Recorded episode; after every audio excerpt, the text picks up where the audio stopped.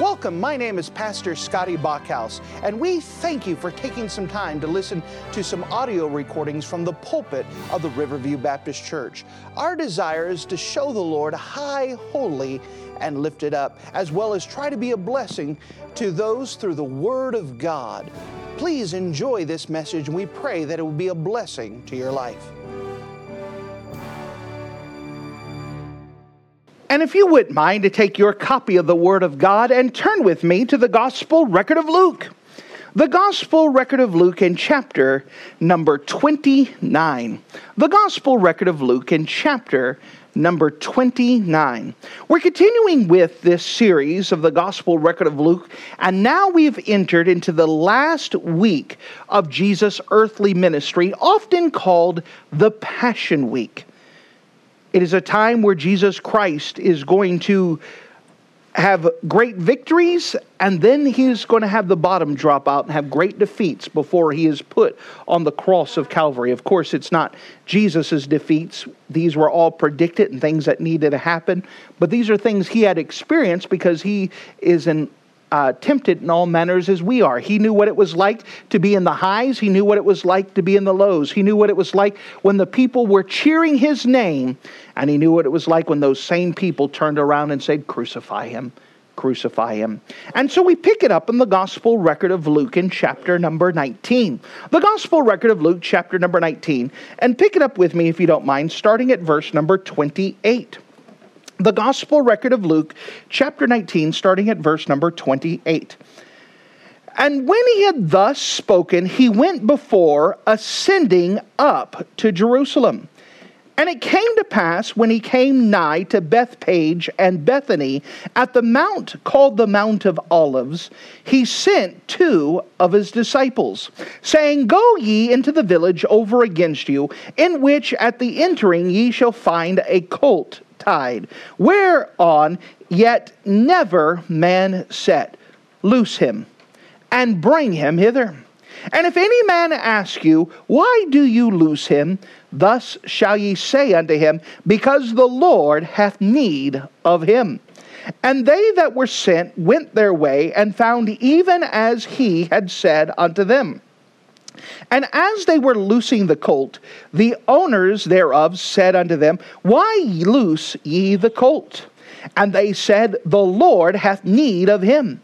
And they brought him to Jesus, and they cast their garments upon the colt, and they sat Jesus thereon. And they brought him, sorry, in verse 37, 36, and as he went, they spread their clothes in the way. And when he was come nigh, even now, at the descent of the Mount of Olives, the whole multitude of disciples began to rejoice and praise God with a loud voice for all the mighty works they have seen, saying, Blessed be the King that cometh in the name of the Lord, peace in heaven and glory in the highest. And some of the Pharisees from among the multitude said unto him, Master, rebuke thy disciples. And he answered and said unto them, I tell you that if these should hold their peace, the stones would immediately cry out.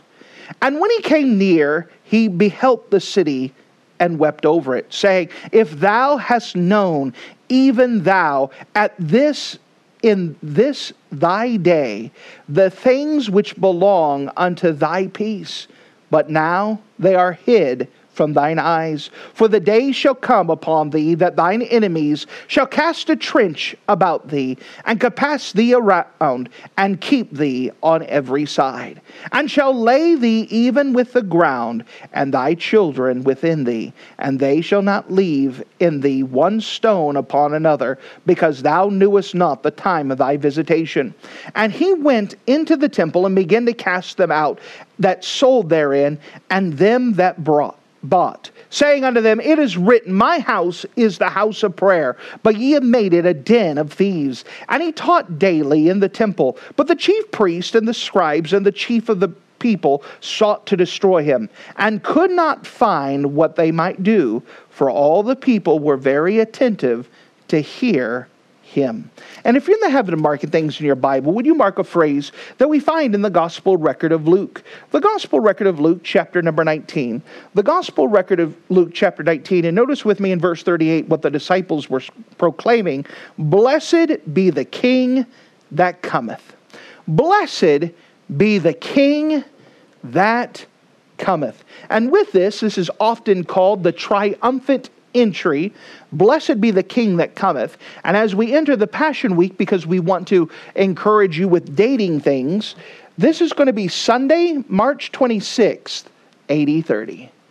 Sunday, March 26th of AD 30, we have Jesus entering into the city of Jerusalem, the triumphant entry. Blessed be the King that cometh. If you don't mind, let's go to the Lord together and let's pray. Dear Heavenly Father, thank you again for you being a wonderful God. And as we come to you now, we're asking that you would give us wisdom, that you would give us understanding as we open up your word, that we would learn more from this passage about who you are, your character, your knowledge, your omnipotence, your omnipresence. We're learning that we can learn about your characteristics and how much you truly know that we could respond in obedience to you because you know what you're talking about, because you know all the information to direct our path. Lord, even now, fill me with your spirit. I'm asking that my words and my thoughts be lined up to the way that you would want them to be lined up, that my words would be pleasing to you, that they would be found approved unto you. I surrender myself to you to use however you see fit. Just glorify your own name through your precious word. We love you in Jesus' name. Amen. Inside of this passage, whereas many people would concentrate on just the the ceremony and the celebration of Jesus entering into Jerusalem as a fulfillment of prophecy, let's look a little bit beyond in this passage and see the very character of God, who, by the way, Jesus Christ is God. And let's see the characteristics we find in here that here is a Jesus, a God who knows everything. In fact, that's the first thing that we'll start off with is Jesus omniscient knowledge. Jesus omniscient knowledge. As Jesus Christ is now preparing for his entry into um, Jerusalem, he's now staying in the uh, city of Bethany. The gospel record of Luke does not give those details of what has happened. Remember that earlier that Lazarus, who is brother of Mary and Martha, Jesus' favorite place of staying, had been killed earlier, and that Mary and Martha had sent for Jesus. Jesus had come back, had um, raised uh, Lazarus from the dead. Then he went back outside, spent some time, we saw in the gospel record of Luke, and then he goes back into Bethany to spend time with Mary, uh, Mary, Martha, and uh, raise Lazarus. And he heard how people even wanted to kill Lazarus again because he was risen and they just trying to deny the miracle of Christ. Could you imagine that? That you were risen from the grave and now you're getting death threats just because someone outside of your control rose you from the dead? They wanted to kill him again. Oh, but what an interesting conversation that would be to have Jesus talking with him. What was it like to be dead, to have that conversation and to be with him?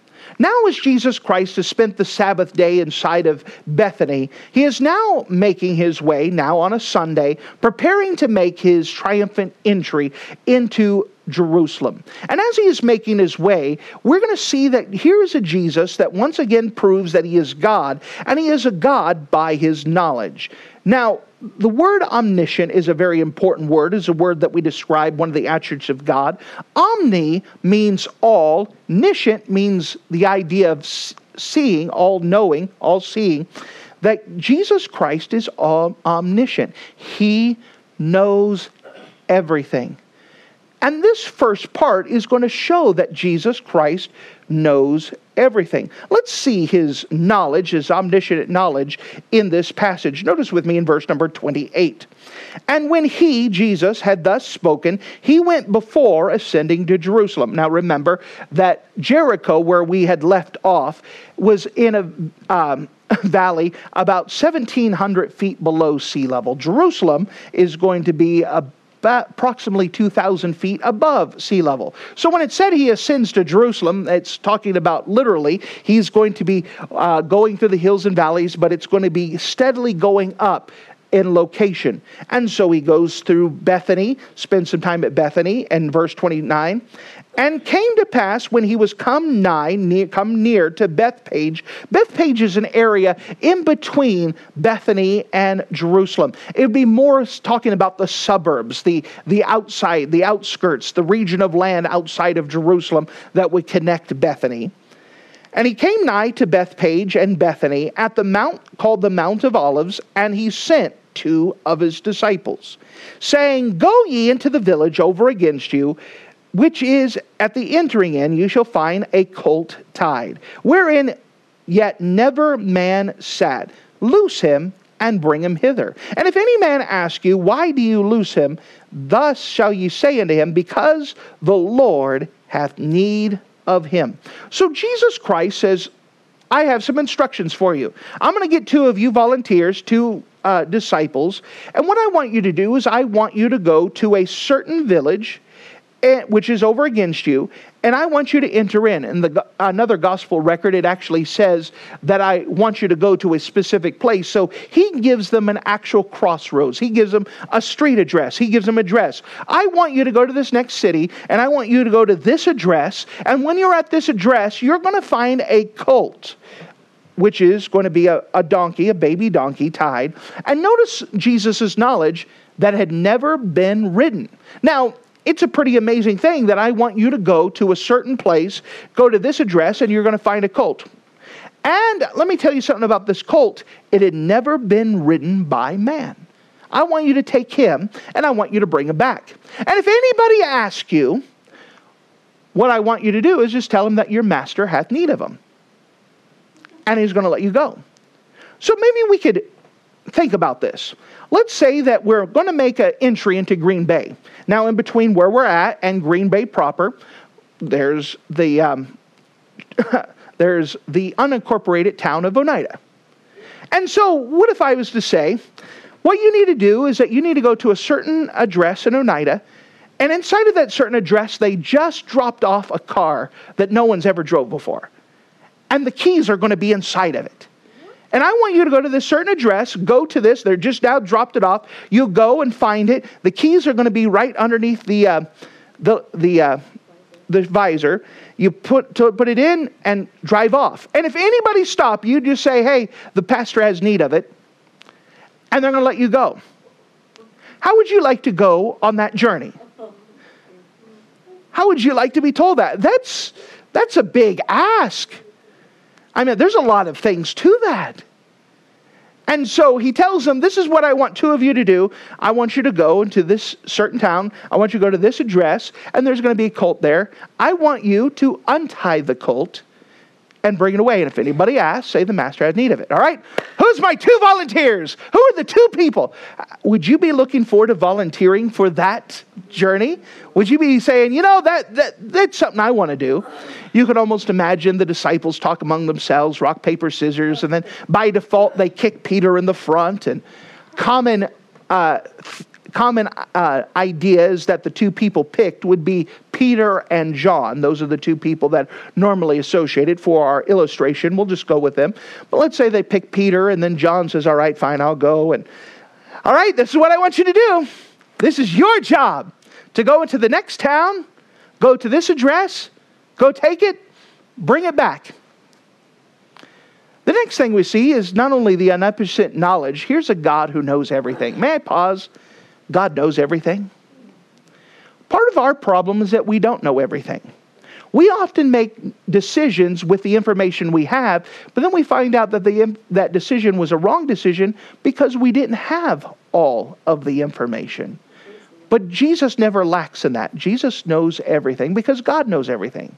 God knows what you're thinking, God knows what you're feeling, He knows what you do when no one's looking. In fact, God's knowledge is so intimate about you that he hasn't just numbered your hairs, he knows which hair there is. For example, if someone was to pluck a hair off, Jesus can say that's number 4,233.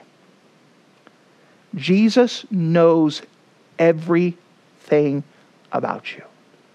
He knows what you like, He knows what you don't like. He knows what you're capable of, and He knows what you're not capable of. He knows the things that you can do, the things you can't do. He knows the things you can do with His help. And He knows what things you think you could do that you find that you can't do without His help. He knows everything. He knows everything about you. He has perfect, omniscient knowledge. He knows details about you that others don't know about. Jesus knows everything. And because he knows everything about you, and by the way, he knows everything about you and still likes you, still loves you, he knows everything about you and still wants to be friends with you. That's a great God. That's a very great God. But he knows everything about you. And he has plans for you. And he has a desire for you. And he's laid out for you. There are some times that God will give you something to do that in your mind you're like, no way, absolutely not. And God says, I wouldn't have given you this order if I didn't already know what was going to happen. I wouldn't have given you this next step if I didn't know where it was going to lead you. God knows everything. And because He knows everything, we can trust Him. We can't even trust our own knowledge because we don't know things. There are things that we're missing, things that we don't have enough information on, things that we don't can't plan and anticipate. But God knows everything. And because he knows everything, we can trust him. Which brings me to the second thing. Jesus obedient servants. Servants. Jesus obedient servants. You know, because they have learned to trust Jesus, the servants were willing to be obedient to him because they know he knows everything. Jesus could not be blindsided. Did it ever occur to you that nothing ever occurred to God? God knows everything. Nothing can surprise him. No information can come that was not already known to him. And when we learn that he knows everything, we can learn to trust him and to obey him. And so Peter and John go. Notice as we pick it up in verse 32. And they that were sent their way found even as they had said unto them. So let's play this out. Peter and John go. You can imagine the conversation they had going from Bethany to Bethphage. And as they're going, they're going, all right, well, let's look out. Hopefully, there's no one around. I mean, they're hoping that this could be a secret mission where they could go in, take the colt, and just sneak out, and no one finds them. But that's not going to be the case. In fact, another gospel record says there's actually a group of people there. So now they approach the, the address. All right, got the address. This is where we at. Oh, there's the colt. And there's a crowd of people. You imagine it took a little bit of bravery, yeah.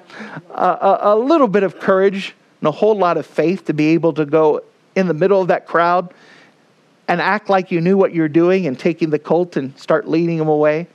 Please don't say anything, please. And of course they do. Notice if you don't mind. Verse 33 And as they were loosing it, the owners thereof said unto them, Why loose ye the colt? Which is a legitimate question. Jesus told them to take it. Now, imagine in our modern world trying to explain this. Jesus told me to. probably not going to get a good reception. Jesus told me to do this. So they go to take this colt, they loose him, they start walking. Hey, what are you doing there? That's mine. I know it's yours. the master had needed of it. This is a lot of obedience. This is a lot of faith. This is a big deal. This, you know, sometimes we read our Bible black and white. And we come, but stop and think about this is a big deal, a very big deal. But you know, I don't think God was asking the disciples to steal something, and I don't think they were doing it to manipulate. My personal opinion, I can't prove it from Scripture, but knowing God's character, I believe the owner that day that God was working in him and the owner was saying, What can I do to be a blessing to you, God? Can you show me some way? I, I want to honor you, I, and I don't know how. I just want to do something. I think God had already stirred him up. And he was looking, What can I do to be a blessing? How can I honor God today? What can I do? And maybe God had prompted him to take the new colt that he had had, never been ridden. And he just thought, you know what, I'm going to tie it up. Maybe I'll do something with him today. So he tied him up. Things were already lined up. And so when Peter and John come and loose him, and the owner said, Wait a second, what are you doing? The master hath need of him. I think, personal opinion, that God spoke in his heart and said, That's it. You wanted to find some way to be a blessing to me today, and you've been waiting all day trying to figure out what is it? What is it that could be done? How can I serve God? I just, I want to do something and I don't know what it is. And at that moment, God said, That's it. That's what I had prepared for you. He was just looking for some way to be a blessing. And as soon as he heard it, he was done. I believe that God had already been preparing that person before the disciples ever got there. By the way, we see that when we go door knocking. It's amazing. We'll go door knocking, and sometimes we'll knock on the door, and someone tears on their face and saying, My dad just died. I was just wondering what I could do. It happened to me a couple months ago. I knocked on someone's door. A guy home in the middle of the day on a weekday, tears in his eyes, said, My dad just passed away and I've been missing and I was wondering if he was in heaven or not. I said, Can I show you for sure how you can know to go to heaven? Led him to the Lord right then and there. Normally, he would be working during that time. Normally, he might not even give me the, the, the time of day. But God had prepared him for that time, for that time of the visit. So many times, God is preparing and working on someone's heart even before we get to the door. That's just like God's character and who He is, because God knows everything. God knew that He had someone in Bethpage that was saying, How can I be a blessing to the Lord? What can I do to be a blessing? How can I serve God today? I just don't know what it is. I just feel like I should do something. And as soon as that opportunity came up, they said, That's it. That's it. Isn't that a great God? And you know what was required there? It was required for those two disciples, whether it was Peter or John or one of the others, to be obedient. That person who was waiting to be a blessing to God needed someone who's going to be obedient to the Lord to show them the right way. What a wonderful God to have that all lined up, to have it all organized. It's just like my great God. It's just like Jesus to do something like that. And so they take them and they bring them back. Notice with me in verse 34 and they said, The Lord hath need of him. And we have the implied idea that the owner gave them permission. So they weren't stealing, they weren't robbing. The owner gave them permission. Go ahead. Which again would not have been the same effect if they had snuck in when no one was looking and took them. They would have taken it without permission. They took it with the commandment of the Lord, but they also had the permission of the owner. Go ahead. Go ahead. I've been waiting for a way. This was it. If I could do this for the service of God, I'll be glad to do so. You know, it's always amazing, just on a little side thing, that sometimes God gives us a special project here, whether it's on paper or whether it's some other printing project or something else here, and we'll say, This is what God has us to give and how God had already prepared. Someone said, I want to give and I don't know what to do. And as soon as that project's announced, here you go, Pastor. I was just thinking about what can I do? How can I line this up? God had just allowed us to get some extra money. I didn't know how the extra money got here, but I now I know why. God has done that time after time after time after time. That He's working, He's preparing before there was even a need. God is always previous. God had already worked it out, had already planned it, had already organized it. Isn't that a wonderful God? You see, this all deals with our God who knows everything. And because He knows everything, He knows how to line everything up at the right time at the right place. And because He knew everything, He had some servants that were obedient, not just Peter and John or whatever two disciples went, but also a man who owned a donkey who was wondering, What should I do to be a blessing today? He was willing to be obedient because God knew everything and had already prepared everything. Which brings us to a third thing Jesus honored king. So now they bring the donkey back. Verse number three. And they brought him to Jesus, and they cast their garments upon the colt. Now, once again, this is another black and white statement. But when it's talking about a colt that has never been ridden, this is a big deal.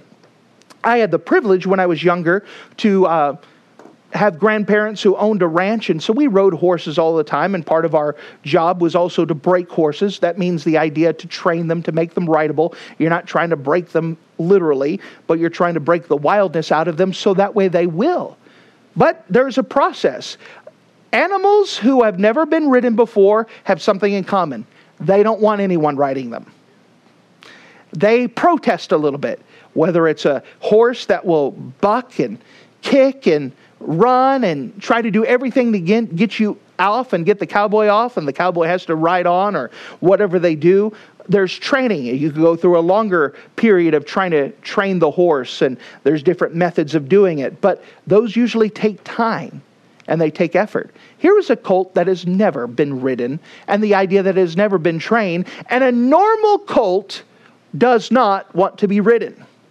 And so here's a colt that the first thing they do is the disciples throw their clothes, their cloaks upon the colt to be act as a saddle. Now again, for those of you who have maybe not worked around ranches and worked around those, animals don't like that either. You have to get a horse used to wearing a saddle or used to having the blanket. And there's a process. But here, these disciples just started throwing their clothes on them. And it stayed still. That's a big deal because God knew everything and God's in control. And isn't it amazing that animals are more obedient than humans are? And so they begin to throw their cast their garments upon him, and they set Jesus thereon. Now Jesus already told them, here's a guy colt that had never been ridden. I'm sure some of them, maybe Judas, thinking in his mind, oh, this is it. He's going to get bucked off, and we're going to laugh. This is going to be a... nothing. The colt didn't move, didn't shy away, didn't try to back away, didn't resist. He allowed Jesus to sit upon him. Because Jesus is the king of all creation. And Jesus sits upon the colt. And they begin to come to Jerusalem, verse 37. And when he was come nigh, even to the descent of the Mount of Olives, so remember that it's a very hilly range. You have the Mount of Olives, then there's a valley, and then the valley goes up to Jerusalem. And so, as they're coming down the uh, Mount of Olives, as they start reaching that bottom um, trough of valley of this between the Mount of Olives and Jerusalem, the whole multitude of disciples, so just not the 12, but also all those who had been. Remember, Jesus has been following with an entourage, which includes the Pharisees and everyone else. Can you imagine the Pharisees laughing this whole time, waiting for Jesus to get bucked off, and that didn't happen? Hearing about Jesus telling his disciples to go steal something, and they came back with the owner's permission. And now, as Jesus is coming down, the whole crowd, Blessed be the King that cometh in the name of the Lord. Peace in heaven and glory in the highest. Another passage deals with the idea that they cried Hosanna, which means praise now. So what happens is the people are celebrating. This is our coming king. And they begin to quote scriptures. They begin to quote Psalm 118, verses 25 through 26, that Jesus Christ is coming back and he's making his triumphant entry. The people begin to put palm branches. Now, palm branches has always been a picture of victory. And so they would lay the palm branches down. Now, I know in Wisconsin, y'all don't have palm trees. Where I'm from in Arizona, they have palm trees, and it's not easy to cut down those leaves. It is a process to go and grab those leaves. Some, uh, most of the palm trees are higher, so they had to go get them, cut them down, put them down, which was a sign of victory inside of the Bible. This is that picture. So Jesus is riding in. He's riding as a victorious king on a donkey. Now, to the Roman mind, this is ludicrous because when the Romans came into a city proclaiming victory, it came with great fanfare. They were on a proper horse, not a donkey. They were there with realty, they were there with pomp and circumstance. And so when Jesus is coming in and the rebel rousal, the common people are throwing palm trees and putting clothes and and Jesus is riding in a donkey to the Romans, this is just out of their mind, crazy. But to the Pharisees, to the Sadducees, This is a big deal, which is part of the reason why the Pharisees are like, Tell him to stop, tell him to stop. Verse 39 And some of the Pharisees among the multitude said to him, Master, rebuke thy disciples. Why is this a big deal to them? Because in the book of Zechariah, chapter 9 and verse 9, it says, Rejoice greatly, O daughter of Zion. Shout, O daughter of Jerusalem. Behold, thy king cometh unto thee. He is just, having salvation, lowly, and riding on an ass upon a colt of a foal of an ass. You understand that God knows everything. And God knew prophecy.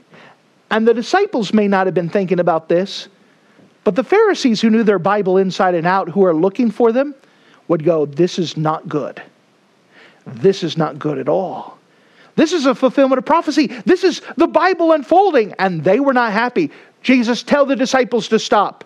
They didn't want this to go on because they understood what this meant. The Romans would not have any clue what this meant, but the Pharisees, they did.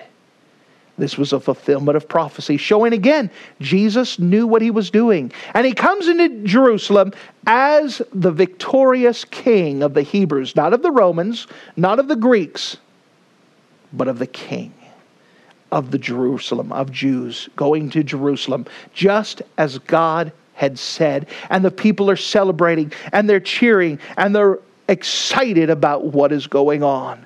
Notice, if you don't mind, in verse number 40, Jesus is now answering the Pharisees, and he answered and said to them, I tell you that if these should hold their peace, the stones would immediately cry out.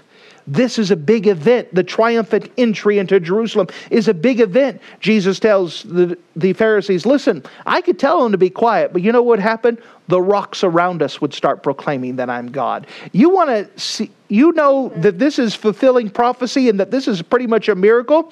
You want to see a bigger miracle, make them shut up and see what happens. Because Jesus is God and he knows everything. And so the disciples are now, or the Pharisees are now quiet. They're not pacified, they're seething inside. We'll see that here in just a bit. But now Jesus now makes his way into Jerusalem. Notice now what happens as we get there. We could see Jesus' broken heart. Jesus' broken heart. So now he comes and faces Jerusalem. Verse 41 And when he was come near, he beheld the city and wept over it. Once again, Jesus is brokenhearted over this city. Why? Saying, verse 42, saying, If thou wouldst known, even thou in the least in this day, the things which belong unto thy peace. Now they are hid from thine eyes. So Jesus begins to weep this idea weep over, it's weeping out loud. That means he's riding on this donkey. The people are cheering and celebrating. He gets close to the city, and tears are running down his eyes, and he's crying openly. He's openly weeping. He just finished telling the, the uh, Pharisees that the rocks would proclaim him. What is breaking his heart? Why is he so upset? Remember, Jerusalem means the city of peace but the inhabitants did not know peace. Because of their actions, Jesus knows everything. He knows that the same crowd that is around him right now is going to turn around and say, Crucify him in just a matter of days. Crucify him. Crucify him. And they are going to reject their king that they're celebrating right now, they're going to reject this king. And because they reject their king, the city of Jerusalem is going to go through awful things. What is going to happen as they reject? Notice verse 43. For the days shall come upon thee that thine enemies shall cast a trench about thee and compass thee around and keep thee on every side. And they shall lay thee even with the ground and thy children within thee. And they shall not leave thee one stone upon another because thou knewest not the time of thy visitation. Jesus who knows everything now sees the future Because the people have rejected this king, he knows that they're celebrating him now, but he knows the Pharisees are looking for some reason to turn the mob around, to turn the crowd around, and that it's going to work. In a matter of days, the same crowd is going to say, Crucify him, crucify him. They're going to reject him as king. Then what is going to happen is that in 70 AD, the Roman government is going to have enough. And the Roman general, Titus, who then becomes Roman emperor afterwards, is going to level this entire city. They're going to destroy the city and the inhabitants. They're going to destroy the temple once again, and the temple will never be rebuilt, even up to this time. The temple will be destroyed and never be rebuilt. And Jesus sees this. He sees the struggles of the Hebrew people. What's going to happen after this destruction? The Hebrew people are going to put one last resistance, and they're going to go to a fortress in the cliffs called Masada. And they're going to try to withhold the, the coming forces of the Romans for quite a while. But when the Romans finally break through and go to this mountain fortress, which is standing on top of cliffs, they're going to do a mass suicide and jump from the cliffs rather than allow the Romans to get them and the Romans are going to completely destroy the nation of Israel, and the Jewish people are going to be scattered around the world from that time on, never to be collected into that one place until God comes and finishes the job and brings them together in the millennial kingdom. And Jesus sees the destruction. He sees the history that's going to happen within the next 50 years. And he's weeping over these people because it didn't have to be. They rejected him, and the consequences is they're losing that city. They could have honestly accepted him as king and just thrown out the Pharisees, and things would have been completely different. But they rejected Jesus from being their king. Jesus now weeps over the city so brokenhearted. Why? Because Jesus knows everything. You know, Jesus knows our heart. He knows our motives. He knows if we're going to obey Him or if we're not going to obey Him. And He could also see the consequences of the actions because we choose not to obey Him. And it breaks His heart because He wants so much more for us than what we want for ourselves. He desires to do so much more in our life, but we won't let Him because we don't want Him to be king over our lives. We don't want him to be in control. We don't want him to tell us what to do. We don't want him to give us commandments. We want to do our own thing in our own way, in our own pace, in our own spirit, and we want God just to accept whatever we do and not realizing there's consequences that come with it. Jesus knows everything, and we could see his broken heart because he knows everything. He sees what happens to the city of Jerusalem. Then, as we continue on, we can see one more thing verse 45, we see Jesus cleans house. Jesus cleans house. Still speaking about Jesus' omnipotent knowledge, omniscient knowledge. He knows everything. Verse 45. And he went into the temple and cast them out and sold therein and cast and them that brought, saying unto them, It is written, My house shall be a house of prayer, but ye have made it a den of thieves. Inside of the temple, what has happened is that they have set up little markets. In order for people to um, sacrifice, uh, they would have to sacrifice an animal according to the Hebrew religion. And so many people wouldn't travel with a donkey or turtle doves or whatnot. And so to make it convenient, the Sanhedrin actually put stalls inside of the temple so they could go ahead and sacrifice. But on top of that, they had marked up the prices quite a bit for a convenience fee. So they would triple the price. So you could buy a donkey at a cheaper price, but you'd have to bring it with you. Or you could go ahead and bring buy it here and we'll sell it to you at a higher price, but then you don't have to bring it with you. It's a good deal. Well, guess what? The high priest or the former high priest owned all the stalls. So he was getting a kickback of everything that was made. So they were overpriced. They were doing it right inside of the temple, the people who owned it. In addition, the, the Sanhedrin, uh, the council, had rooms inside of the temple where they would make backdoor deals working with Rome, working with the government, working in whatever deals to make money inside of the temple. The gospel record of John gives us some more insight that it says that when Jesus made a scourge, he went and chased him out. A scourge is a specific whip. But may I say that if you take the time to make a scourge, this is premeditation. It wasn't that he went there and then got upset. Because Jesus knew everything and knew what was going on and knew the backdoor deals, he took the time to make his own whip to chase them out. And he did. He didn't hurt anybody, but he chased them out. But he chased them out and said, Listen, my house should be a house of prayer. Now, by the way, this makes us another image of Christ. That sometimes people have a false image of Christ that he was some white, hippie, long haired, milk toast weakling. May I say that if Jesus came in with a whip, uh, with a whip, but he was weak looking, stop it, guys, get out of here. They wouldn't have run. But because Jesus was a man, man, and he got a whip, they ran because they did not want him to use the whip on them. May I understand that there's a difference of image here? Jesus was a man's man. And so he chased them out and said, My house should be as a house of prayer, not a den of thieves.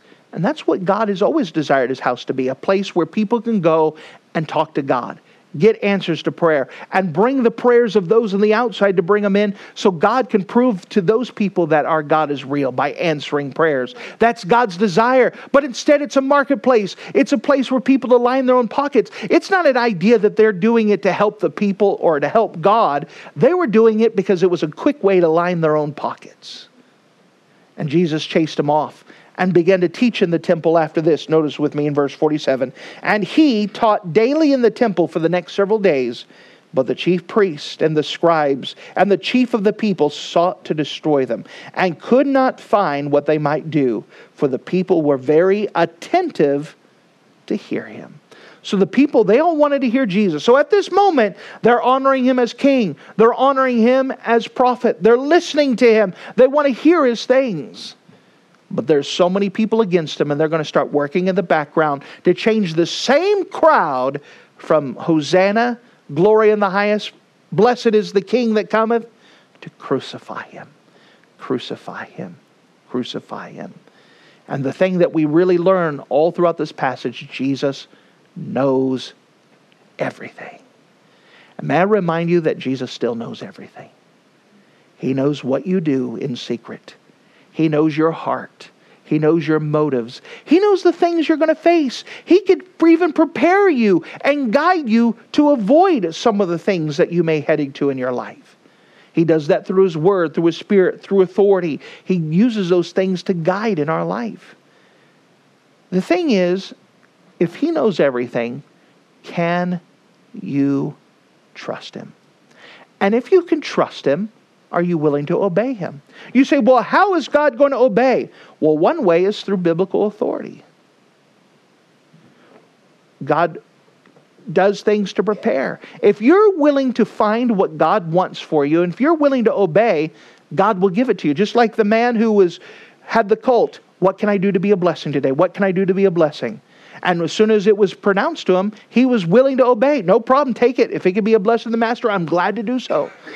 If you're willing to obey, God will give you things to obey. If you're willing to listen to him, he'll give you things to listen to. If you're willing to see do whatever he gives you to do, he will give you things to do.